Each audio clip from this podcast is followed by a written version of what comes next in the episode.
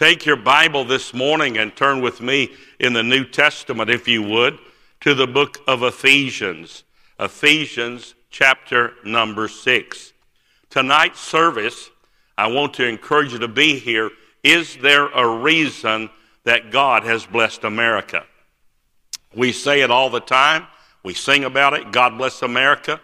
But is there a Bible reason? Is there an explanation for the blessing of God? And we'll combine part of that study tonight with a biblical worldview of Israel. You can't look at the geopolitical maps of Europe and Asia, the rising of China, the king of the East, and the bear, Russia. All these things have to be viewed through the Word of God. If you don't, you won't understand what's going on in the world. And so this little piece of real estate literally could change the world forever. We're that close, and we'll try to cover part of that tonight. If you're looking at Ephesians with me, I want to read verse number 10. Finally, my brethren, be strong in the Lord and the power of his might. Put on the whole armor of God that you may be able to stand against the wiles of the devil. If I were to read that in the Greek New Testament, it would talk a little bit about the tricks or the snares. There's even one that even talks about the ambush of the devil. You're looking one way, but then the attack comes from another side. And God's saying, you need to be aware of this. And then look at verse 12. That's our text verse for the day. For we wrestle not against flesh and blood, but against principalities of powers, against the rulers of darkness of this world, against spiritual wickedness in high places. Now hold your finger there, and we're going to study there in just a moment. But for a moment or two, let's connect some dots from last night till today. In case you were not here last night, or you're listening on the radio, or you're watching online, that you can be able to assimilate this information and put it together from the Word of God. On our last session, we talked with a scripture out of Matthew 24, verses 1 through 8. Our focus verse was verse number 8. All these are the beginning of sorrows. Or you could say, all these are the beginning of the end. When did it start? When did that countdown begin for our generation? And then we can ask this question, what prophetic day are we living in?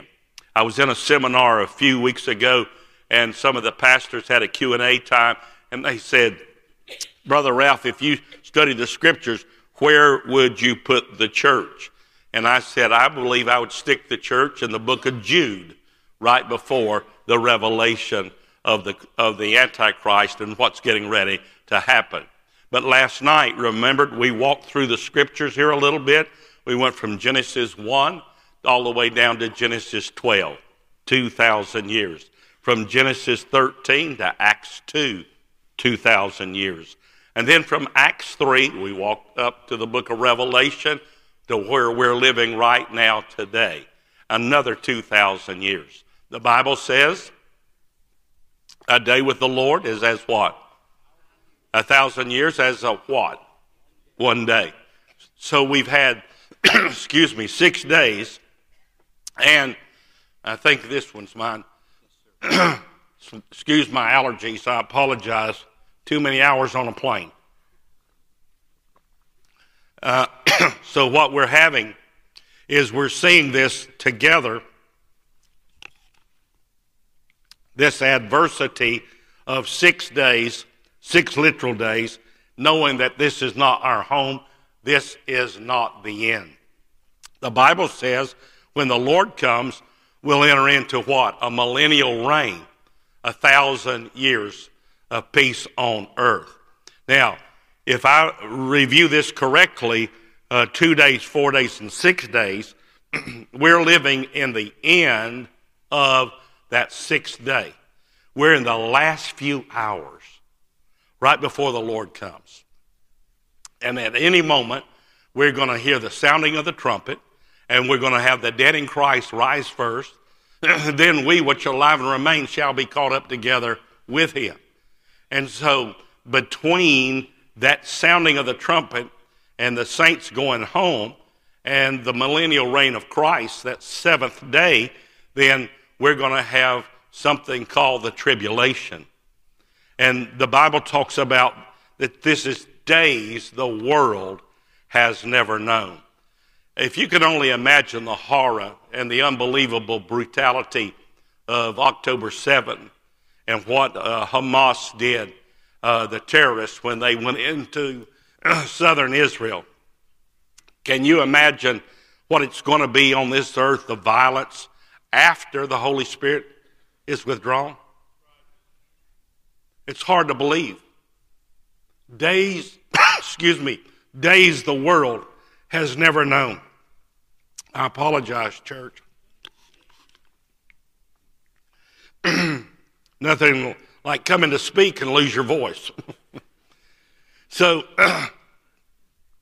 I was at the Dead Sea a few days ago, and while I was there, I met with this gentleman, and we were talking about the dramatic drop in the water, the water that's dropping, the Dead Sea, it's disappearing. And we were talking about how dramatic it has happened. We know the prophecy says that when Jesus Christ comes, he's going to stand on the Mount of Olives. It's going to split open, and there's going to be a river of fresh water come running out. It'll run down to the Wadi Kelt, which is in your Bible, the valley of the shadow of death. It will run down past Jericho and into the Dead Sea. It will heal the waters. And according to the Old Testament prophets, that there will be fish again in the Dead Sea. And guess what? They'll dry their nets at a place called En Gedi. That's where David hid from Saul. And that cave is still there. Matter of fact, the week I was there, they found 4 Roman swords in that old cave from 2,000 years ago. So it was all in there, all these prophecies merging together, coming together. And when we think about them fishing again and seeing that sea healed, all of those are things that are going to happen as the church is raptured out. And the world keeps dealing with what they have to with the coming of the Lord. And, excuse me, this gentleman said, you know about the mineral wealth of this land? And I said, I certainly do. And he said, guess what we have discovered? And I said, well, I know there's some new chemicals you've discovered. And he said, yes, that's true. He said, but we've discovered that the potash wealth, that's fertilizer, that the potash wealth of the Dead Sea is so powerful, so great, so immense, that we can fertilize every farm on every continent around the world for 1,000 years. And I said, would you say that again? Because I think we're getting ready to have a millennial reign of Christ for 1,000 years. He said there's enough potash to fertilize every farm around the world on every continent for 1,000 years. Ladies and gentlemen, you are living in the fulfillment of Bible prophecy. And so there's going to be a new heaven and a new earth. We've talked about the 6 days, and then we've got this seventh day coming, then tribulation, then there's going to be a new heaven and a new earth.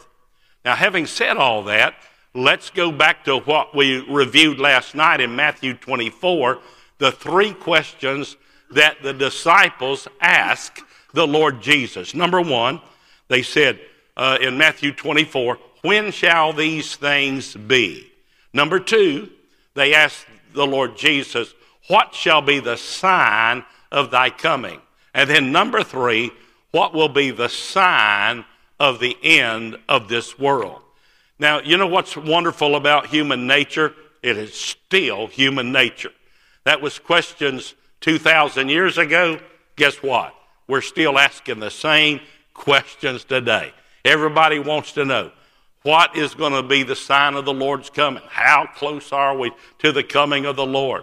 And in this auditorium and watching on television and the internet and listening on the radio, there are only two people groups. And that's the burden of First Baptist, is you know that there's only two people groups. There's the believer and there's the unbeliever. There's the saved and the lost. There's no middle ground. And God commissioned all of us to do what you're going to do next Tuesday by the help of the Lord. You're going to have the largest outreach you've ever had as a church. You're going to saturate this part of the country, Illinois and Indiana, with the gospel. Why? Because we are running out of time, and if we believe what we say we believe, we've got to be about the Father's business. We've got to go into the highways and hedges and take the gospel message. And so we know that this is no respecter of person. Either you're a believer, you're a non-believer. It doesn't matter if you're young, you're old, you're rich, you're poor. God doesn't have any classifications other than those who believe and those who don't believe. Now, during the Iraqi war, I did a television program about the war in Iraq and the impending danger to the nation of Israel. And when I did that, we put some things on television and some specialty maps and talked about what was going to happen through the Straits of Hormuz, and then the battle groups stationed in the Mediterranean, the Red Sea. We put all those up. And a few days later, my secretary buzzed me and said, "There's a visitor in the front office and he'd like to see you." And I said, "Well, sure. I'll be right out." So I came outside, and there was a gentleman standing there, very crisp looking, had an attaché case, had some tubes rolled up under his arm. And I walked out, and he introduced himself. And I said, "Could I help you?" And he said, "Are you the Ralph Sexton that's on television?" I said, "Yes, sir."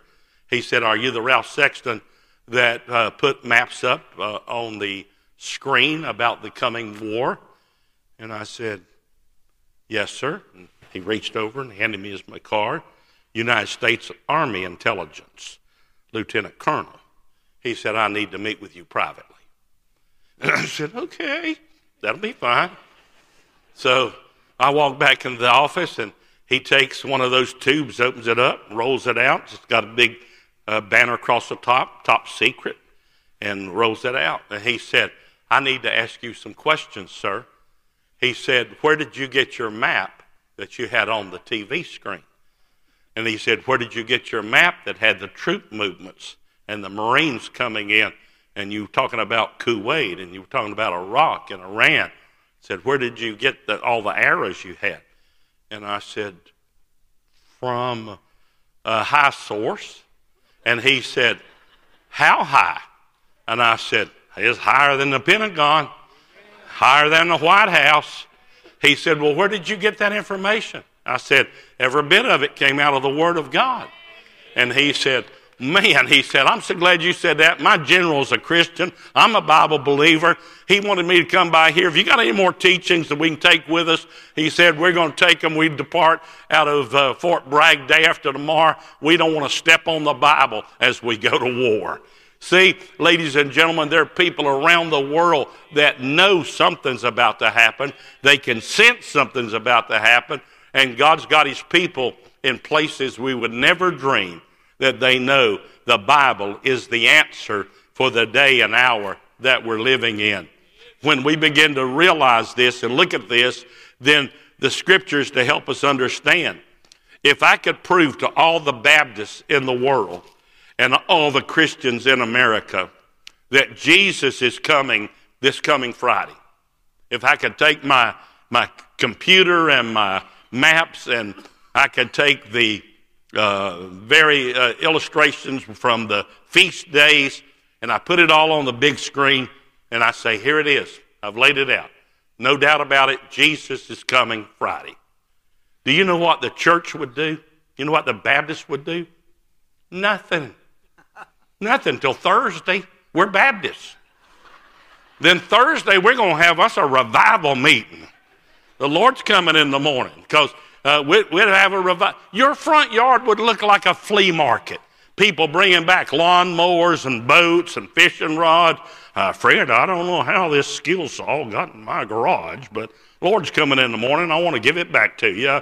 I've only had it 12 years. And they'll be restoring, and then they'll go be kissing and making up with their mother-in-law. Lord's coming in the morning, Mom, I'm sorry. Making all the, being pastor's office, writing a check. We got up this morning, Mom, and I went to the bank. We cashed a CD.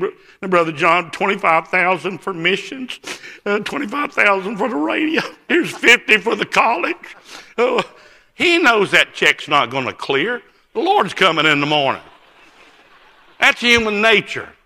And so what did God do? God hid it so that no man would know when he's coming. We're to live every day like it's our last day. And God put that excitement in our heart that today is the day of salvation. Prophecy, what is the purpose of it? It is what? To be comforted.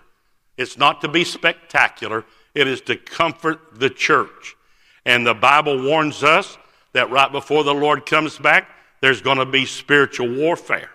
He said, I don't want you to forsake the word, and I don't want you to forsake the house of God. Comfort the saved people. He is coming. Warn the lost. Christ is coming. Don't wait too late. And this is a thing that you want to do. Let me give you three things to write down that you'll take home with you today from this session. Let me give you three things to write down. Number one, if I believe the Lord is coming, I want to be right with God. I don't want to hope so, think so, maybe so. I want to be right with God. I want to know that I have been born again. Well, I don't want you to hold on to what your sweet grandmother said you said when you're 4 years old. I want you to know your grandmama's sweet, and you were cute as a button when you were 4. But you've got to know as an adult that I have been born again. Not a hope so, not a think so, not a maybe so, but you know that you know you've been born again. And you've got to have that. I'm not talking about religion. I'm not talking about spiritual ritual. I'm talking about a personal relationship with the Lord Jesus Christ. That is what we've got to have. If that happens to the house of God, it doesn't matter if you're in the balcony of the main floor or watching in an overflow. I promise you, it'll change this church. It'll change your marriage. It'll change your family. And it'll change the life of every church in America when we live like we believe that the Lord is coming back. Number two, I want you to not only know that you're right with God, but here's the second thing to write down. I want you to write down that you need to be right with your fellow man, that you need to be right with each other. Now this, listen, you want to change a church, you change the marriages. Mom and Dad, our kids know, our teenagers, our grown children know when Mom and Dad are at each other, when they're fussing. Tell your daddy to pass the salt. They know that wasn't a good night the night before. And she says, you tell your daddy to grab a vine if he thinks he's Tarzan and swing on down here and get it. You know, they can feel that tension. And what God's wanting us to do is that we, if I believe he's coming, I want to be right with him. But then I've got to go this way. I've got to reach out to my marriage. I've got to reach out. Parents right with children. Children right with parents. In-laws, relatives, outlaws, those that we don't even like. We got to get right. You say, they lied on me. They stole from me. They got part of my dad's inheritance. They took antiques out of my grandmother's house. Is that going to matter in a few hours? No, it's foolishness. And we listen, church, we can't spend our time, our energy, and our money fighting the church across town, fighting the church in another state. Listen, God calls men. Men are individuals. They have different ways and approaches of taking the Word of God. If they're faithful to the book and the inerrancy of the book, then don't spend your time and energy shooting at somebody else.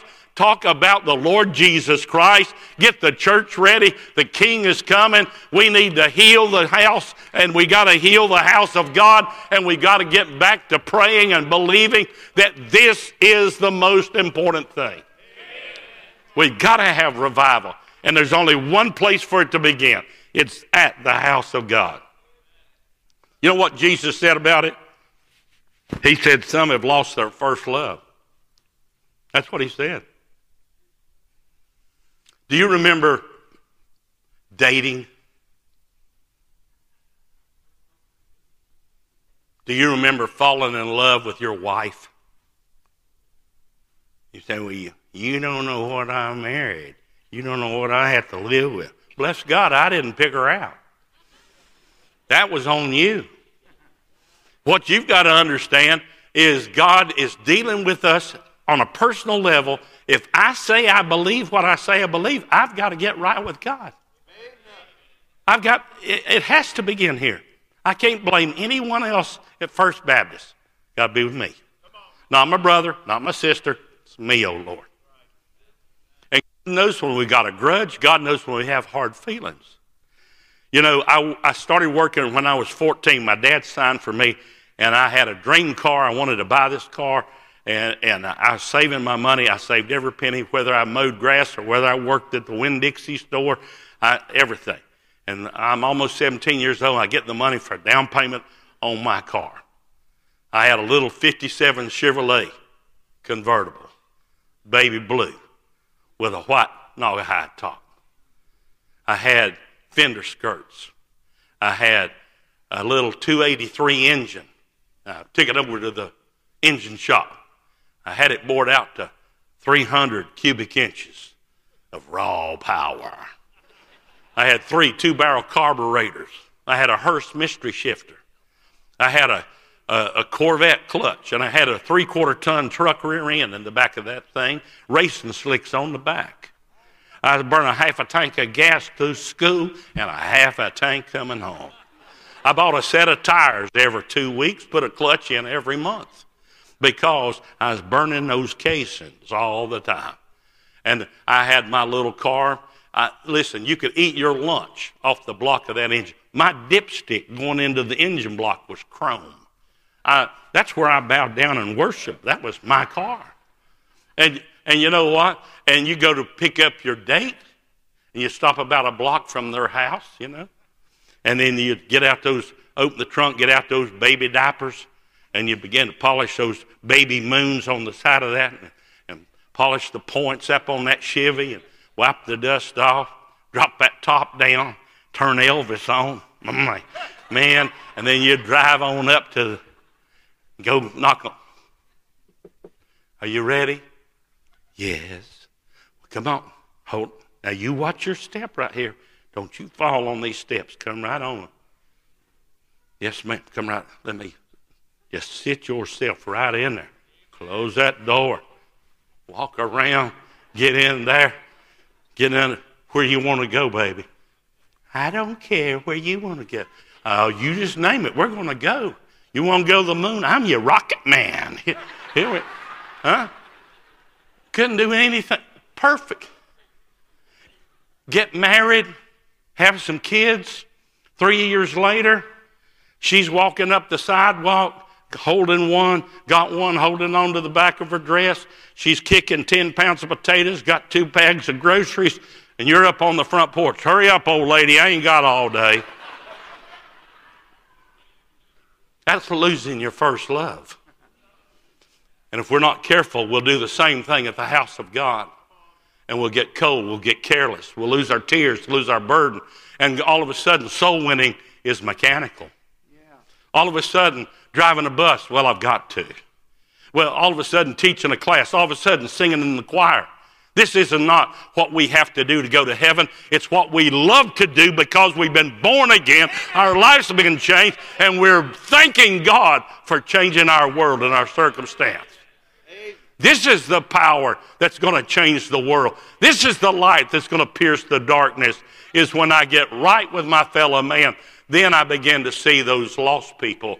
Then number three, you write this down. Not only do I want to be right with God, not only do I want to be right with my fellow man, but number three, I don't want to leave anyone behind that I love. You say, what do you mean? Well, if I believe the Lord's coming, and I believe that he could come at any moment, then what's the next thing after the church disappears? The judgment of God. And the tribulation begins. And there's a place called hell. And there's a place called the lake of fire. And God wanted all of us to know that today is the day of salvation. I don't have time to take all of this apart because of being a Sunday morning.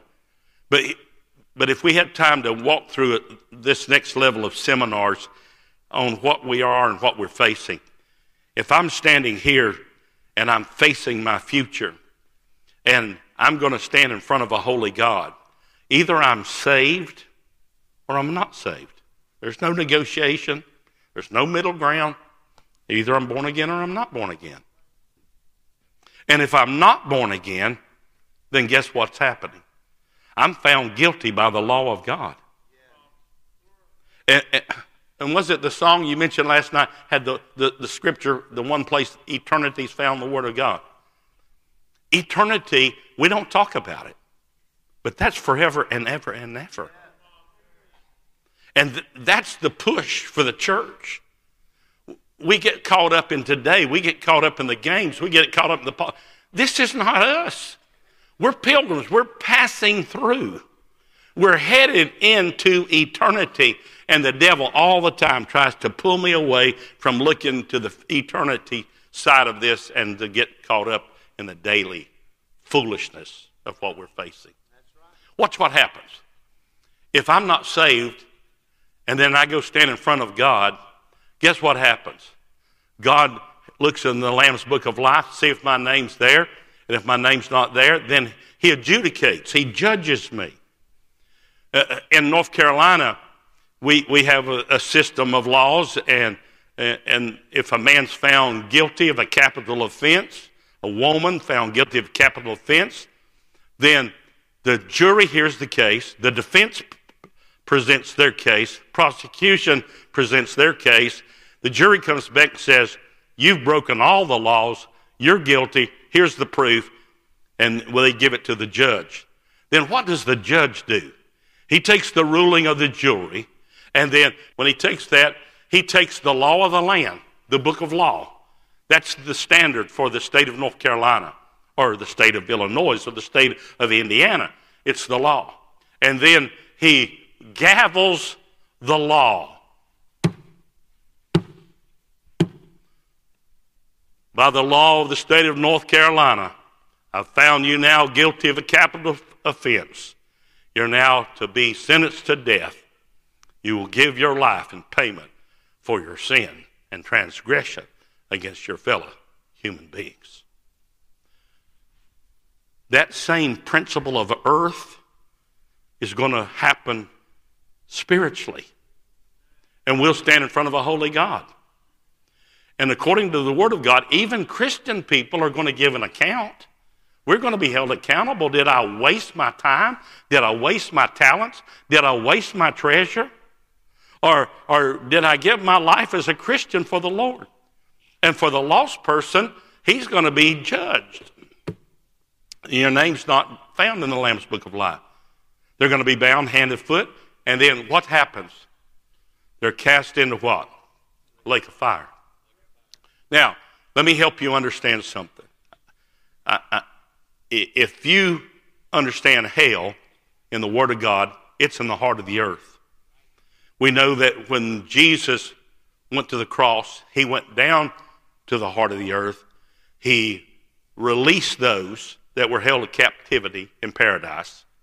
And we know on the other side was a great gulf, and that's hell.